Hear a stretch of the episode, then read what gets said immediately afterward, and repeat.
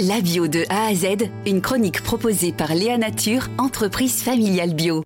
Des paniers de légumes qui s'installent dans un club de foot, c'est le cas depuis un an dans un club de Gironde, le RC Chambéry, basé dans le quartier de Chambéry, donc à Villeneuve d'Ornon, au sud de Bordeaux. De Bordeaux, pardon, Guillaume Latry, vous en êtes l'heureux président. Accueillir une AMAPS, euh, une association pour le maintien de l'agriculture euh, paysanne avec des produits bio à distribuer, c'est quelque chose euh, que l'on voit rarement, si ce n'est jamais dans un, un club de foot foot. Euh, est-ce que ça a suscité aussi des réticences?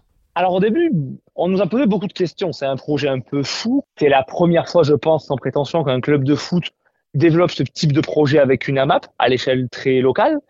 Vous imaginez, les vendredis, c'est magnifique quand il y a nos petits CM1, CM2, U10, U11 qui viennent, ils sont 70, taper dans le ballon et qui vont voir par exemple des fraises, qui vont voir des fruits et légumes, qui viennent, qui touchent, qui touchent le produit qui vont poser des questions. Ah bon, pourquoi il n'y a pas des fraises toute l'année? Et bien la personne de la map qui lui apprend, mais tu sais, il y a des cycles, il y a la saisonnalité. On a une trentaine de gamins qui ont appris la saisonnalité.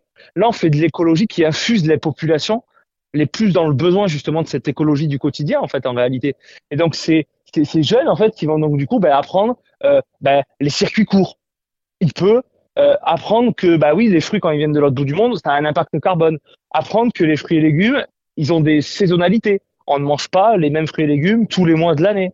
Et tout ça, en fait, c'est assez génial. Donc non, il n'y a, pas, a pas eu énormément de réticences. Les premières réticences étant passées par bah, le fonctionnement qui a hyper bien fonctionné entre les bénévoles des, deux structures.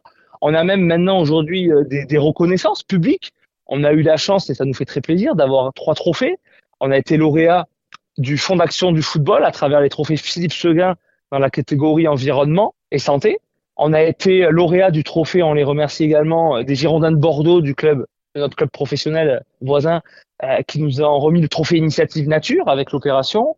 Et on a également, euh, très récemment, là, on a eu un trophée coup de cœur citoyen de la Fondation SNCF. Ça rejoint une vision générale sur la transition écologique que vous avez initiée dans votre club de foot amateur. Complètement. Quand on est arrivé, la nouvelle direction il y a quatre ans, c'est des petits gestes, vous savez, qui sont parfois anodins, mais qui ont beaucoup de sens. Le tri sélectif dans un club de football. Le fait d'arriver, d'installer deux poubelles vertes et d'expliquer à tous nos licenciés, on en a quand même 615 aujourd'hui, leur expliquer par exemple que quand on consomme une canette, parce qu'on a une buvette qui fonctionne bien, c'est très important pour l'économie d'un petit club, et eh bien leur expliquer que la canette elle se recycle. Ces choses qu'on pense parfois acquises par les masses, qu'on pense euh, arriver, ben non.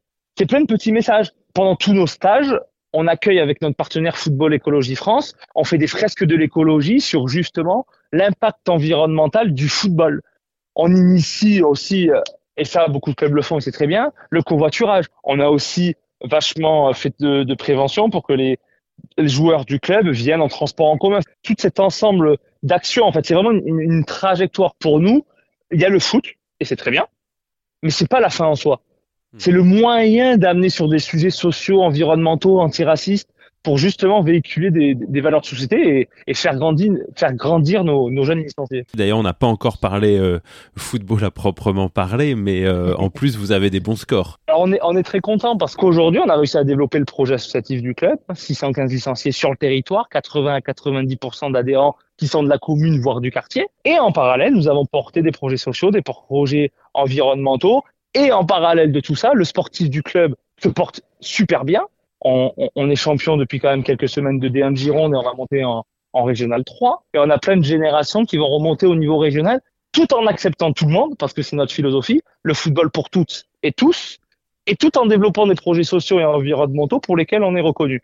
Tout ça, ça prouve une chose, qu'en réalité, la seule chose qui est importante, c'est les convictions et c'est le fait d'y croire profondément. Il faut avoir beaucoup de conviction et comprendre que le football n'est pas l'unique et fin en soi d'un club de football, je pense. Un club de foot, ce n'est pas qu'un club de foot, mais c'est bien au-delà de ça. Merci beaucoup à vous, Guillaume Latrille. Merci Xavier. Léa Nature, fabricant français de produits bio en alimentation et cosmétiques, bénéfique pour la santé et respectueux de la planète.